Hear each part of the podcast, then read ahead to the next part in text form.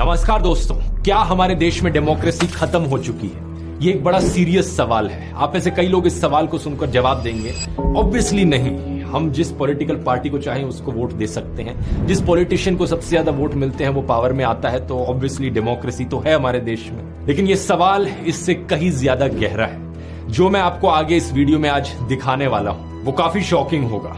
इस वीडियो को देखने के बाद आप सोचने पर मजबूर हो जाओगे इस सवाल का वाकई में सही जवाब क्या है।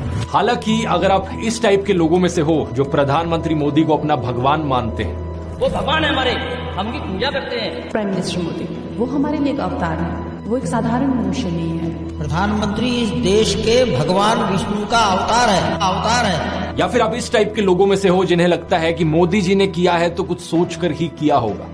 आप अपना दिल ऑलरेडी मोदी जी को दे चुके हो। मोदी हमारा पति, हमारा भाई, हमारा बाप, हमारा गुरु है। आप सब बोलिए, क्यों आपको लगता है कि मोदी जो और योगी जी वो विकास दे पाएंगे जो और कोई नहीं दे? हम उनके पर दिल दे बैठे हैं। ऐसे केस में आपके लिए मुश्किल हो सकता है अपनी आंखें खोलकर सच हजम करना, लेकिन बाकी सब लोगों के लिए अगर आप सही मायनों में देश की परवाह करते हो तो आज का ये वीडियो बहुत बहुत जरूरी है। बात यहाँ किसी एक इंसिडेंट की नहीं है, बल्कि ढेर सारे ऐसे इंसिडेंट्स की है जो एक के बाद एक होए जा रहे हैं पिछले कुछ महीनों से, पिछले कुछ सालों से।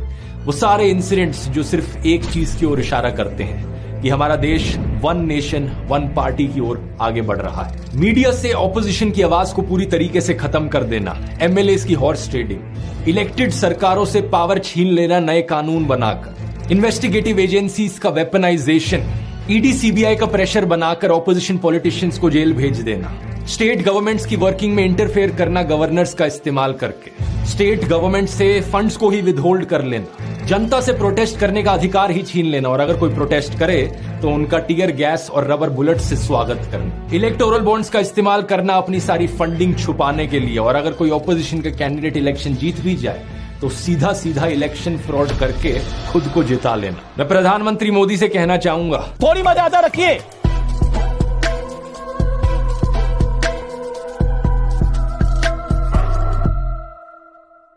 डेमोक्रेसी के ऊपर डिस्कशन करने से पहले दोस्तों हमें यह जानना जरूरी है कि डेमोक्रेसी एक्चुअली में होती क्या चीज है। बेसिक कॉन्सेप्ट है, लेकिन ज्यादातर लोगों को इस कॉन्सेप्ट पर बहुत भारी मिसअंडरस्टैंडिंग रहती है। कुछ लोगों को लगता है कि अगर देश में रेगुलरली इलेक्शंस हो रही हैं और आप वोट डालने जा सकते हो तो इसका मतलब देश एक डेमोक्रेटिक देश है। लेकिन पता है क्या, इलेक्शंस तो नॉर्थ कोरिया में भी होती है। मजाक नहीं कर रहा, रेगुलर इलेक्शंस होती है नॉर्थ कोरिया में। 100% वोटर टर्नआउट भी देखने को मिलता है उन इलेक्शंस में। लेकिन बस फर्क यह है कि अगर आप सरकार के द्वारा चुने गए ऑफिशियल कैंडिडेट के लिए वोट नहीं डालोगे तो आपको एंटी नेशनल कंसिडर किया जाता है, आपकी जॉब छीन ली जा सकती है, आपका घर छीन लिया जा सकता है। और बात अगर यहाँ सिर्फ डेमोक्रेसी शब्द की है तो नॉर्थ कोरिया देश का जो ऑफिशियल नाम है, डेमोक्रेसी शब्द तो उसमें भी आता है। नॉर्थ कोरिया को DPRK करके पुकारा जाता है उनकी सरकार के द्वारा, democratic peoples Republic of Korea. लेकिन सच्चाई क्या है तो ये देश एक डिक्टेटरशिप ही।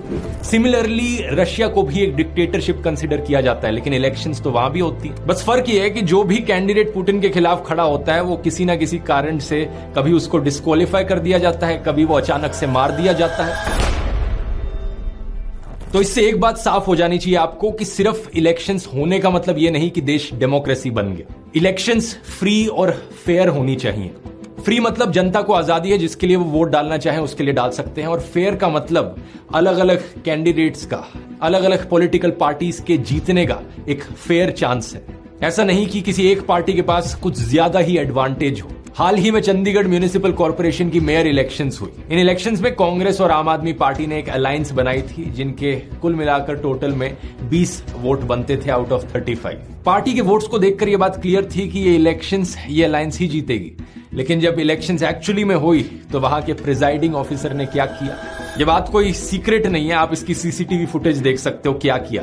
इन्होंने 8 कांग्रेस और एएपी के वोट्स को इनवैलिड डिक्लेयर कर दिया, और ये सीधा सीधा इलेक्शन फ्रॉड जो हुआ यहाँ पर, इसे CCTV कैमरा में भी कैप्चर किया गया। इनफैक्ट ये खुद कैमरा की तरफ देखते हुए पकड़े गए। इनकी शक्ल देखो, मतलब जैसे कैमरा की ओर देख रहे हो ऐसा लग रहा है कि चोरी करते हुए पकड़े गए। और इलेक्शन का रिजल्ट क्या बताया गया कि बीजेपी इन इलेक्शन को जीत गई। इतना खुलेआम इलेक्शन फ्रॉड इससे पहले देश में शायद ही कभी हुआ है। चीफ जस्टिस ऑफ इंडिया ने खुद कहा कि ये सीधा सीधा मर्डर ऑफ डेमोक्रेसी है। हालांकि सुप्रीम कोर्ट ने यहाँ पर एक ऐतिहासिक फैसला देकर इस इलेक्शन को बचा लिया, लेकिन सवाल ये, अगर यहाँ एक CCTV कैमरा ना होता और बैलेट पेपर्स ना होते तो क्या ये चोरी पकड़ी जाती? ये सिर्फ एक उदाहरण है दोस्तों। इससे पहले इस खबर को देखो, 2021 की खबर। असम में एक बीजेपी कैंडिडेट की गाड़ी में एक ईवीएम मशीन पाई गई। इसके बाद इलेक्शन कमीशन को रीपोल ऑर्डर करना पड़ा इस जगह का। लेकिन इतनी पहले की बात करने की जरूरत ही क्या है, इसी महीने की खबर को देख लो। फरवरी 2024, 3 अनजान लोगों ने पुणे में सासवड़ तहसील के ऑफिस से इलेक्ट्रॉनिक वोटिंग मशीन की कंट्रोल यूनिट चुरा ली। क्या मजाक चल रहा है यहाँ पर? क्या हमारी इलेक्शंस यहाँ फ्री और फेयर तरीके से हो रही हैं? इलेक्शन कमीशन एक ऑर्गेनाइजेशन है जिससे एक्सपेक्ट किया जाता है कि फ्री एंड फेयर इलेक्शंस वो देश भर में कंडक्ट करवाएगा, लेकिन इलेक्शन कमीशन को ही एक्यूज किया गया है कि वो पार्शियल है और बायस्ड है। ये एक्यूजिशन बहुत पुराना है। सबसे पहले बीजेपी पॉलिटिशियन नरेंद्र मोदी ने यह आरोप लगाया था। सही सुना आपने, मई 2014 की इलेक्शन से पहले नरेंद्र मोदी ने इलेक्शन कमीशन पर यह आरोप लगाया था। हालांकि वो इसके बाद हुई इलेक्शंस को जीत गए थे, लेकिन पिछले 10 सालों में इलेक्शन कमीशन पर इतने आरोप लगाए गए हैं कि प्रशांत किशोर ने तो खुद ही कह दिया कि इलेक्शन कमीशन बीजेपी की एक्सटेंशन है। उनका कहना है कि उन्होंने इतना पार्शियल और बायस्ड इलेक्शन कमीशन आज तक नहीं देखा। इस कमीशन ने हमेशा रूल्स को बेंड करने की कोशिश करी है, इस तरीके से स्केड्यूल बनाने की कोशिश करी है इलेक्शंस का कि फायदा हमेशा बीजेपी को पहुंचे। इलेक्शन कमीशन ने बड़ी क्लियर डायरेक्शंस दे रखी हैं कि इंडियन आर्मी का नाम कभी भी नहीं इस्तेमाल किया जा सकता पॉलिटिकल कैंपेन्स में। लेकिन प्रधानमंत्री मोदी ने 2019 की इलेक्शन से पहले बड़ी ही बेशर्मी से वोट्स मांगे मार्टियर्स के नाम पर, एयर स्ट्राइक्स के नाम पर। मैं मेरे फर्स्ट टाइम वोटर से कहना चाहता हूँ कि आपका पहला वोट पुलवामा में जो वीर शहीद हुए, उन वीर शहीदों के नाम आपका वोट समर्पित हो सकता है क्या? उत्तर प्रदेश के चीफ मिनिस्टर आदित्यनाथ तो इस हद तक पहुंच गए कि उन्होंने इंडियन आर्मी को मोदी जी की सेना बुला दिया। और मोदी जी की सेना आतंकवादियों को गोली और गोला देती है। अब इस चीज को लेकर जब इलेक्शन कमीशन में कंप्लेन दर्ज करी गई, 21 दिन तक कोई एक्शन नहीं लिया गया और 21 दिन के बाद इलेक्शन कमीशन ने अपनी क्लीन चिट दे दी। रूल्स क्लियरली लिखे हैं, उन्हें वायलेट किया जा रहा है, लेकिन फिर भी क्लीन चिट। ये इकलौती क्लीन चिट नहीं है, प्रधानमंत्री मोदी को कम से कम 4 अलग अलग केसेस में ऐसी क्लीन चिट्स मिली है। अमित शाह ने राहुल गांधी की कॉन्स्टिट्यूएंसी को पाकिस्तान से कंपेयर किया था। ये भी करना रूल्स के खिलाफ है, लेकिन इलेक्शन कमीशन ने इसमें भी क्लीन चिट दे दी। कुल मिलाकर 7 ऐसे केसेस हैं जिसमें मोदी और शाह को क्लीन चिट मिली हुई है। एनडीटीवी ने उस वक्त ये भी रिपोर्ट किया था कि 3 इलेक्शन कमिश्नर्स में से एक इलेक्शन कमिश्नर ने डिसेंटिंग राय अपनाई इन 7 में से 5 केसेस में। यानी एक इलेक्शन कमिश्नर ऐसे थे जिनका मानना था कि यहाँ क्लीन चिट नहीं मिलनी चाहिए। बाद में पता चला कि इन इलेक्शन कमिश्नर का नाम था अशोक लवासा। पता है इनके साथ आगे जाकर क्या हुआ? इनकी पत्नी, बेटे, बेटी, बहन सभी को सरकारी एजेंसियों के नोटिस आ गए। सिटीजन कमीशन ऑन इलेक्शंस ने अपनी रिपोर्ट में बताया कि अशोक लवासा को धीरे से इलेक्शन कमीशन से बाहर कर दिया। जरा सोचिए, ये एक इलेक्शन कमिश्नर के बारे में बात हो रही है। ये एक डेमोक्रेसी है या डिक्टेटरशिप? डेमोक्रेसी के अंदर separation of powers, independence of institutions एक ऐसी चीज है जिसके बारे में आपने स्कूल में पढ़ा होगा। हमारे सुप्रीम कोर्ट ने एक आदेश दिया था इलेक्शन कमीशन का इंडिपेंडेंस बनाए रखने के लिए कि जो चीफ इलेक्शन कमिश्नर है और बाकी इलेक्शन कमिश्नर्स हैं, उनकी अपॉइंटमेंट 3 मेंबर कमेटी के द्वारा करी जाएगी, जिसमें एक प्राइम मिनिस्टर होंगे, दूसरे ऑपोजिशन के लीडर होंगे और तीसरे चीफ जस्टिस ऑफ इंडिया खुद होंगे। ऐसा करने से ये इंश्योर किया जा सके जो इलेक्शन कमिश्नर अपॉइंट किया जा रहा है वो सही मायनों में इंडिपेंडेंट होगा, एक तरफ बायस नहीं होगा। लेकिन कुछ ही महीने पहले सरकार एक नया लॉ लेकर आई जिसमें सरकार ने कहा कि इस कमेटी से चीफ जस्टिस ऑफ इंडिया को हटाओ, हम अपना ही एक मिनिस्टर और रखेंगे इस कमेटी में। तो 3 मेंबर की कमेटी में अब 2 लोग सरकार के खुद ही हो गए जो इलेक्शन कमिश्नर को अपॉइंट करेंगे। अगर बीजेपी की नीयत साफ है तो फिर ऐसा कानून क्यों बनाया गया? क्यों सरकार यहाँ पर इलेक्शन कमिश्नर के अपॉइंटमेंट को भी कंट्रोल करना चाहती है? इस चीज को बाद में सुप्रीम कोर्ट में चैलेंज किया गया था, लेकिन सुप्रीम कोर्ट ने यहाँ कोई एक्शन नहीं लिया, ये कहते हुए कि सेपरेशन ऑफ पावर्स है। अगर सरकार एक कानून बना रही है तो सुप्रीम कोर्ट उसे इस तरीके से स्ट्राइक डाउन नहीं करना चाहता। आज के दिन इलेक्शन कमीशन ने इस चीज पर भी एक लिमिट लगाई हुई है कि एक एमएलए इलेक्शन और एक एमपी इलेक्शन में कितना पैसा खर्च किया जा सकता है। एमपी इलेक्शन में लिमिट 95 लाख रुपीज पर है। बीजेपी ने 437 सीट्स पर चुनाव लड़ा था, तो पार्टी की जो टोटल स्पेंडिंग है वो 415 करोड़ से ज्यादा नहीं होनी चाहिए थी। लेकिन कितना पैसा इन्होंने खर्च किया, इलेक्शन कमीशन की वेबसाइट पर लिखा हुआ है 1264 करोड़ रुपीस। कैसे अलाउ किया इलेक्शन कमीशन ने? सेंटर फॉर मीडिया स्टडीज ने तो यह भी एस्टिमेट किया था कि बीजेपी ने पिछली इलेक्शंस में 27,000 करोड़ रुपए खर्च किए थे, जो कि 45% ऑफ द टोटल एक्सपेंडिचर था। आज के दिन का भी अगर आप डेटा देखोगे, 16,000 करोड़ रुपए की इलेक्टोरल बॉन्ड्स बेची गई है। इन 16,000 करोड़ रुपए में से 10,000 करोड़ से ज्यादा बीजेपी के पास गए, 1,500 करोड़ कांग्रेस के पास और 800 करोड़ टीएमसी के पास। ये सारे अमाउंट्स इलेक्शन की स्पेंडिंग लिमिट से ज्यादा है। बीजेपी लीडर उमा भारती ने एक बार कहा था, इलेक्शंस एक चॉइस है बैड और वर्स के बीच में, जो कि बात सही है। लेकिन सोचकर देखो, अगर कोई समाज सेवी जिसने अपनी जिंदगी निकाल दी लोगों की सेवा में, वो इलेक्शन लड़ने के लिए 90 लाख कहां से ला पाएगा, अपनी हवा अपनी लहर कैसे चला पाएगा, स्पेशली जब दूसरी तरफ पार्टी के पास हजारों करोड़ रुपए हों। प्रॉब्लम यह सिर्फ इलेक्शंस की नहीं है, अगर किसी ऑपोजिशन पार्टी की सरकार बन भी जाती है तो भी उस सरकार को गिरा दिया जाता है। यहाँ पर अनगिनत बार एलिगेशंस लगे हैं हॉर्स ट्रेडिंग के बीजेपी पर। बार बार ये कहा गया लोगों के द्वारा कि बीजेपी एमएलएस को एक रिजॉर्ट में लेकर जाती है और उन एमएलएस का मुंह बंद कर देती है पैसे ठूस कर। क्या ये हॉर्स ट्रेडिंग के एलिगेशंस सच्चे हैं? मैं तो नहीं बता सकता, क्योंकि मैं तो उस रिजॉर्ट के अंदर झांक कर देखता नहीं हूँ। लेकिन आप खुद ही सोच लो, रिजॉर्ट के अंदर वो सारे एमएलएस बैठकर लूडो तो खेलेंगे नहीं। ऐसी चीजों में इन्वेस्टिगेशन करने का काम है इन्वेस्टिगेटिव एजेंसीज का। लेकिन सारी इन्वेस्टिगेटिव एजेंसीज अगर एक पॉलिटिकल पार्टी के इशारों पर नाचे तो इन आरोपों को कौन इन्वेस्टिगेट करेगा? अब ये सोचो, इन एमएलएस के घर पर क्या कहानी चलती होगी। जो नेता इन एमएलएस को खरीद कर घर आया है, अपने बीवी बच्चों को क्या कहता होगा? अरे कहाँ हो जी, जल्दी आओ, बहुत बढ़िया खुशखबरी लेकर आया हूँ, जनता की आवाज को दबाकर आया हूँ, लोकतंत्र का गला घोट कर आया हूँ, लाओ जी लाओ मिठाई लाओ। और दूसरा एमएलए जो बिक गया है कुछ करोड़ पैसों के लिए, वो अपने घर में जाकर क्या कहता होगा? ये देखो मेरे बच्चों, कितना सारा पैसा लाया हूँ, भारत माता के दामन पर आज हॉर्स ट्रेडिंग का दाग लगा कर आया हूँ, लो मिठाई खाओ। ऐसे नेताओं पर काफी गुस्सा आता है, लेकिन साथ ही दया भी कि ये कितने मिजरेबल हैं, कितने नीचे गिरे हुए हैं। अच्छा, पैसे का लालच दिखाना और हॉर्स ट्रेडिंग करना तो सिर्फ एक तरीका है। इससे नहीं माना कोई एमएलए तो दूसरा तरीका है इन्वेस्टिगेटिव एजेंसीज, ईडी का इस्तेमाल करना, ईडी की वेपनाइजेशन। पिछले साल 14 पॉलिटिकल पार्टीज ने सुप्रीम कोर्ट में कंप्लेन करी थी कि कैसे सरकार सीबीआई और ईडी का इस्तेमाल कर रही है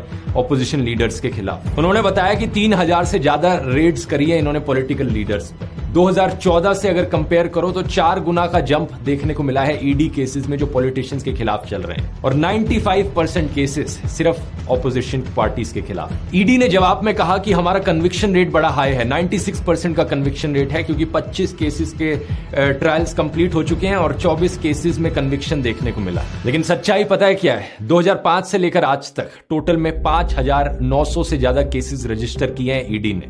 ट्रायल सिर्फ 25 केसेस में हुआ, कन्विक्शन सिर्फ 24 केसेस में, यानी कि सिर्फ 0.5% केसेस काम के निकले।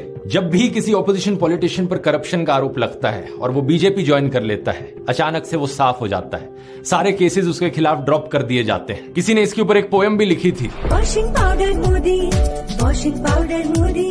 झूठ और फरेबी सब छुप जाए।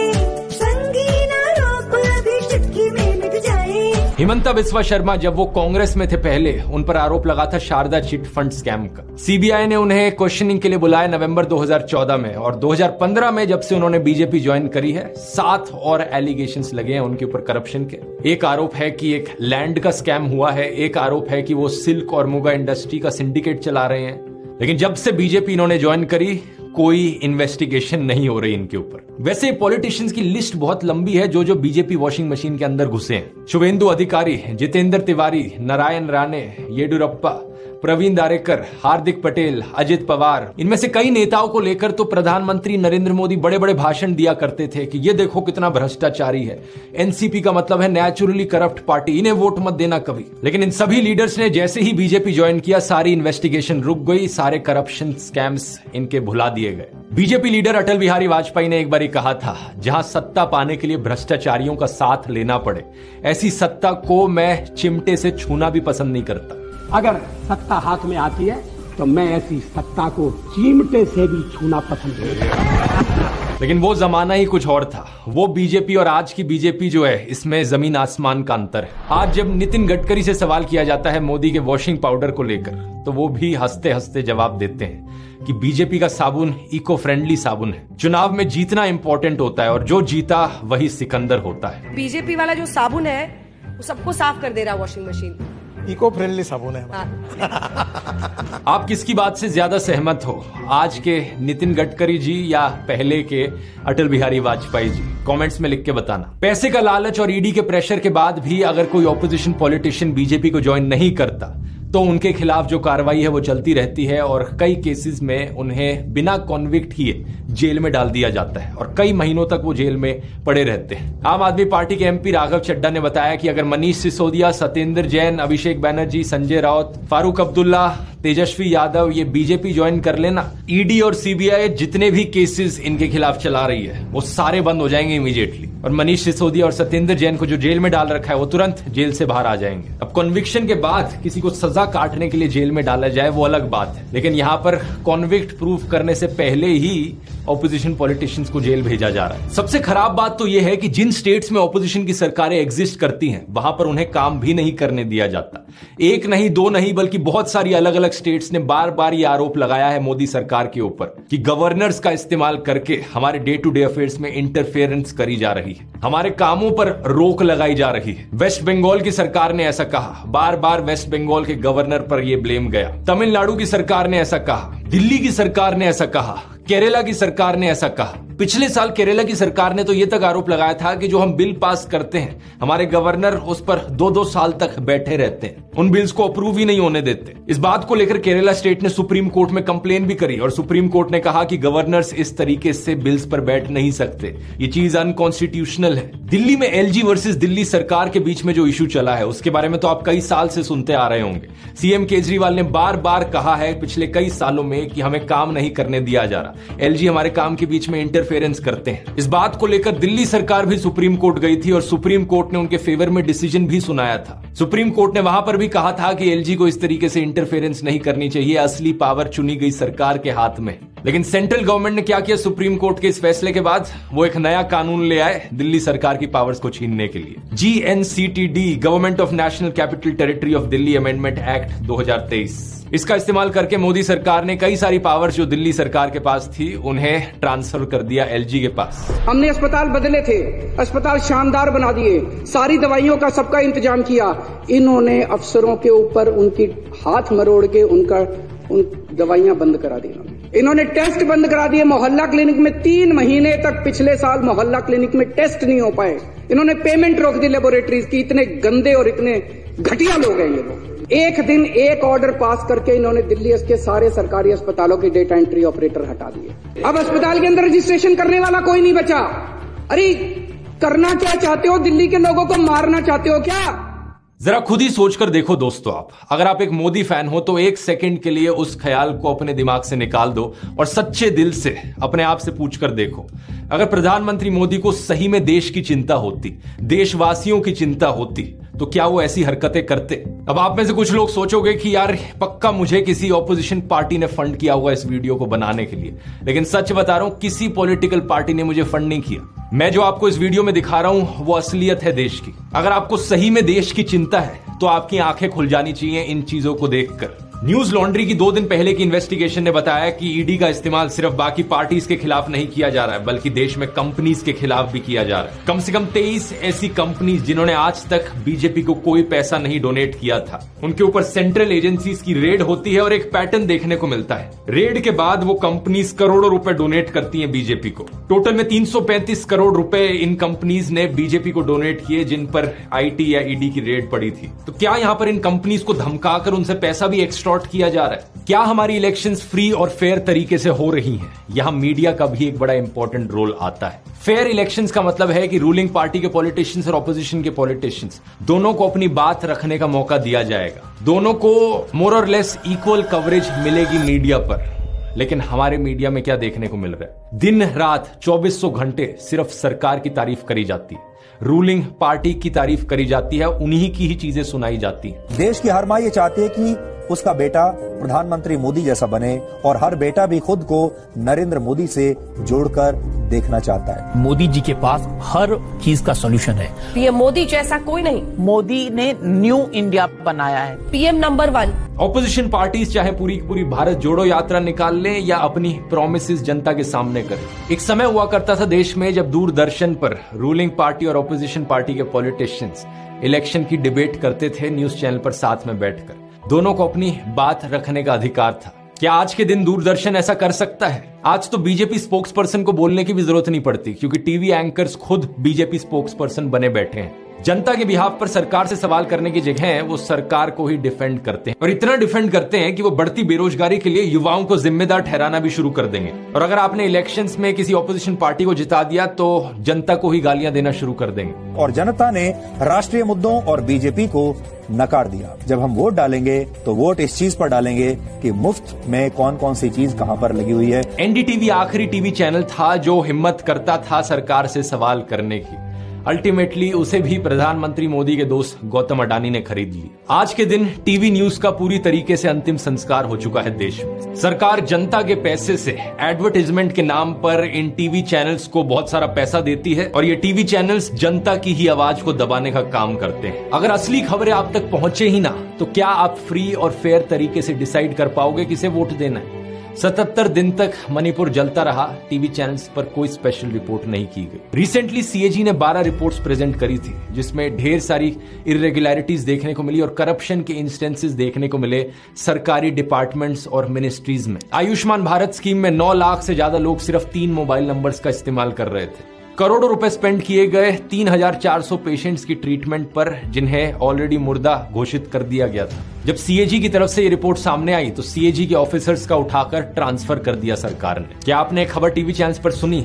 नहीं सुनी होगी, कैसे पहुंचेगी आप? अच्छा, दूसरी मिसअंडरस्टैंडिंग लोगों की रहती है कि लोग डेमोक्रेसी को मेजोरिटेरियनिज्म से कंफ्यूज कर देते हैं। इमेजिन करो आप एक गाड़ी में बैठकर जा रहे हो 5 लोगों के साथ। एक बंदा उस गाड़ी में बैठा कहता है कि मुझे बहुत तेज म्यूजिक सुनना है, लाउड म्यूजिक चलाओ। वो अपने दोस्त और ड्राइवर को कन्विंस कर लेता है कि हाँ भाई लाउड म्यूजिक बजना चाहिए गाड़ी में। लेकिन आप ट्रैवल कर रहे हो अपने पिता के साथ जिन्हें हार्ट की प्रॉब्लम है। आप कहते हो कि नहीं, लाउड म्यूजिक नहीं बजना चाहिए। वो बंदा कहता है ठीक है, डेमोक्रेसी है, चलो वोट करते हैं। और 3 लोग वोट करते हैं कि लाउड म्यूजिक बजना चाहिए। आप और आपके पापा 2 लोग कहते हो कि नहीं बजना चाहिए। मेजोरिटी ने वोट किया कि लाउड म्यूजिक बजना चाहिए, डेमोक्रेसी है, इसका मतलब गाड़ी में तेज तेज लाउड म्यूजिक बजेगा। क्या ये सही मायनों में डेमोक्रेसी है? नहीं, ये स्टुपिडिटी है। इसका एक रियल लाइफ में छोटे स्केल पर एग्जाम्पल दूं तो एक गुड़गांव की सोसाइटी से इस सर्कुलर को देखिए। Dear residents, this is to inform you that two wheeler not permitted inside our society as per decision of the management. मतलब सोसाइटी के अंदर सिर्फ गाड़ियां जाएंगी लेकिन स्कूटर्स और मोटरसाइकिल्स नहीं जा सकती। खुलेआम डिस्क्रिमिनेशन देखो भाई। जो मैनेजमेंट है, RWA वाले हैं, उन्हें लोगों ने ही तो इलेक्ट किया है। तो आपको अगर ये रूल पसंद नहीं आ रहा आप चुप बैठे रहो, क्योंकि मेजोरिटी लोगों का यहाँ पर कंसेंट है, उन्होंने ही RWA वालों को इलेक्ट किया है।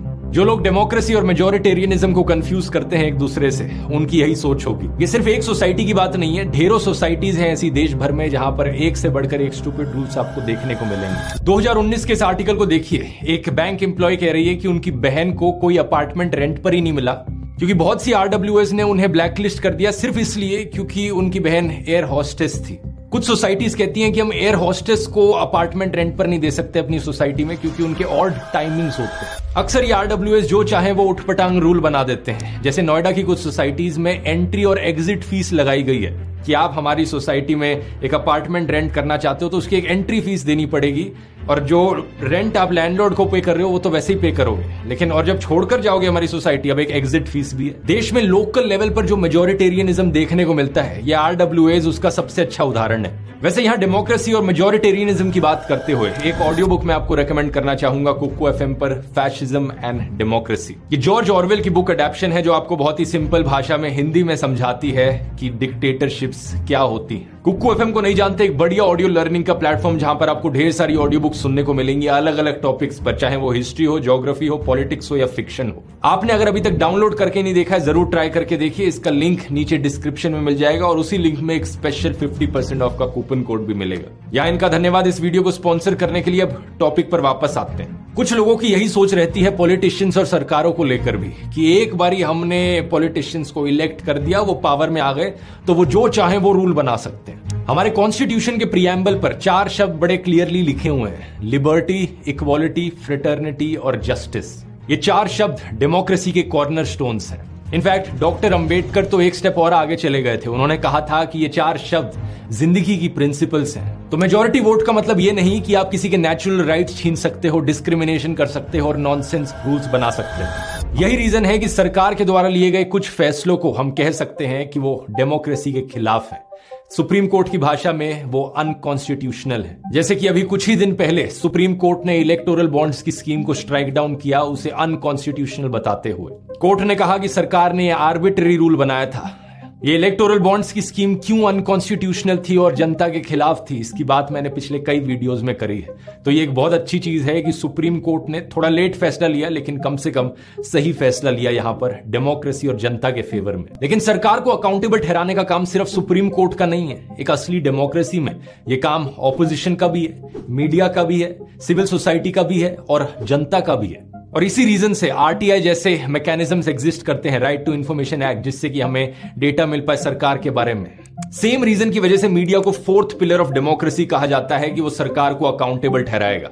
लेकिन आज के दिन की हालत क्या है? टिल डेट प्रधानमंत्री मोदी ने 0 प्रेस कॉन्फ्रेंसेस करी है जहां पर अनस्क्रिप्टेड सवाल उनसे पूछे गए हों। अकाउंटेबिलिटी बिल्कुल जीरो है। प्रेस कॉन्फ्रेंस तो छोड़ो, एक अनस्क्रिप्टेड सवाल तक सुनने की हिम्मत नहीं है उनमें। जब मनमोहन सिंह जी प्रधानमंत्री थे, उन्होंने कम से कम 117 बार प्रेस कॉन्फ्रेंसेस करी थी या प्रेस को एड्रेस किया था। हमारे देश में जब आखिरी बारी प्रॉपर प्रेस कॉन्फ्रेंस करी गई थी प्रधानमंत्री के द्वारा, उस दिन को 10 साल से ज्यादा हो चुके हैं। उस आखिरी प्रेस कॉन्फ्रेंस में 62 अनस्क्रिप्टेड क्वेश्चंस पूछे गए थे प्रधानमंत्री मनमोहन सिंह से और 100 से ज्यादा जर्नलिस्ट मौजूद थे। एक सच्ची डेमोक्रेसी में यही अकाउंटेबिलिटी रीजन है जिसकी वजह से पब्लिक को भी प्रोटेस्ट करने का अधिकार दिया जाता है। अगर हमारे देश के द्वारा चुने गए मैनेजर्स आरटीआई के सामने अकाउंटेबिलिटी में इंटरेस्टेड नहीं है, मीडिया के सामने अकाउंटेबिलिटी नहीं दे सकते, तो जनता के सामने तो उन्हें अकाउंटेबिलिटी देनी पड़ेगी। इसका एक पॉजिटिव एग्जाम्पल हाल ही में यूपी में देखने को मिला, जब उत्तर प्रदेश की सरकार ने एक बड़ा ही अजीबोगरीब अनडेमोक्रेटिक रूल बनाया। उन्होंने कहा कि कोचिंग सेंटर्स के लिए गाइडलाइंस है कि वो लड़कियों के लिए क्लासेस रात के 8 बजे के बाद ना कंडक्ट करें। अगर वो करेंगे तो उनके खिलाफ एक्शन लिया जाएगा। और सरकार ने अपनी तरफ से क्या जस्टिफिकेशन दिया? ये लड़कियों की सेफ्टी के लिए किया जा रहा है। लेकिन क्या इस बात में कोई सेंस है? लड़कियों को जिनसे खतरा है उनको कंट्रोल करने की बजाय आप लड़कियों को पिंजरों में डाल रहे हो। बहुत सी सोशल एक्टिविस्ट जैसे कि माला भंडारी ने इसके खिलाफ प्रोटेस्ट किया, इन रूल्स के खिलाफ, और प्रोटेस्ट के बाद यूपी गवर्नमेंट ने इस बैन को वापस भी ले लिया। ये छोटा सा इंसिडेंट दिखाता है कि जनता की क्या ताकत है एक डेमोक्रेसी में। लेकिन अगर लोगों से प्रोटेस्ट करने का अधिकार ही छीन लिया जाए तो? हाल ही में जब किसान दोबारा से उतरे सड़कों पर प्रोटेस्ट करने के लिए, तो सरकार ने नोकीली कीलों के साथ उनका स्वागत किया। कुछ जगहों पर सड़कों की खुदाई कर दी गई, सड़कों को कंप्लीटली ब्लॉक करने के लिए। फिर किसानों के ऊपर रबर बुलेट्स चलाई गई, उनके ऊपर टीयर गैस फेंकी गई, वो भी ड्रोन्स का इस्तेमाल करके।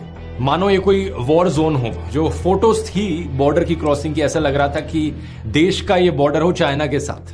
वहां भी इस तरीके से इंतजाम नहीं किए होते। और खबरों में अब रिपोर्ट किया जा रहा है कि कम से कम 3 किसान अंधे हो गए पुलिस के द्वारा चलाई गई इन रबर बुलेट्स की वजह से। इस प्रोटेस्ट के पीछे क्या कारण है, किसानों की क्या मांगे हैं, इसकी बात एक सेपरेट वीडियो में करेंगे। लेकिन अभी के लिए इस बात से फर्क नहीं पड़ता। पॉइंट यहाँ पर यह है कि एक पीसफुली प्रोटेस्ट करने वाले आम इंसान को सरकार इस तरीके से ट्रीट करे, क्या ये सही है? इससे पहले रेसलर्स प्रोटेस्ट हुआ, वहां भी वही बर्ताव देखा गया पुलिस का। पिछले फार्मर प्रोटेस्ट में भी यही देखा गया, कितने ही किसानों की जाने गई उस प्रोटेस्ट के दौरान। 2021 के इस आर्टिकल के अनुसार कम से कम 600 किसान मारे गए थे उन पिछले फार्मर्स प्रोटेस्ट में। और ये तो वो प्रोटेस्ट है जिनकी बात आपको खबरों में थोड़ी सुनने को मिल जाती है, क्योंकि एक लिमिट से ज्यादा बड़े हो गए हैं प्रोटेस्ट। इसके अलावा जो ज्यादातर प्रोटेस्ट देखने को मिले हैं पिछले सालों में, उनकी तो कभी खबरों में बात तक ही नहीं करी गई। क्या आप जानते थे 240 दिन से ज्यादा लंबे चले कश्मीरी पंडित के प्रोटेस्ट के बारे में? सरकारी एम्प्लॉयज जो ओल्ड पेंशन स्कीम को लेकर प्रोटेस्ट कर रहे हैं, या 400 दिन लंबा चल रहा प्रोटेस्ट हिसार में दूरदर्शन केंद्र के क्लोजिंग के खिलाफ, या पिछले साल हुआ डॉक्टर्स का प्रोटेस्ट, या अनएम्प्लॉयड यूथ का प्रोटेस्ट। ये मत समझना कि आपका यहाँ पर कुछ लेना देना नहीं है क्योंकि आप इन प्रोटेस्ट में भाग नहीं ले रहे, क्योंकि कल को अगर आपके साथ कुछ भी अन्याय होता है, सरकार कोई भी ऐसा फैसला ले लेती है जो आपके खिलाफ जाता हो, और आप अपनी आवाज उठाने के लिए प्रोटेस्ट करने निकलते हैं, तो क्या लगता है आपको?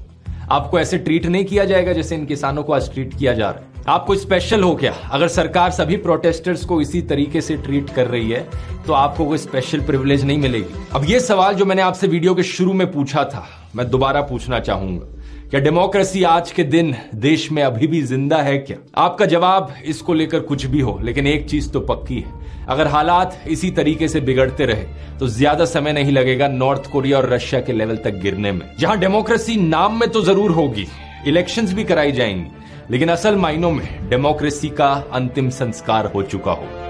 बहुत बहुत धन्यवाद।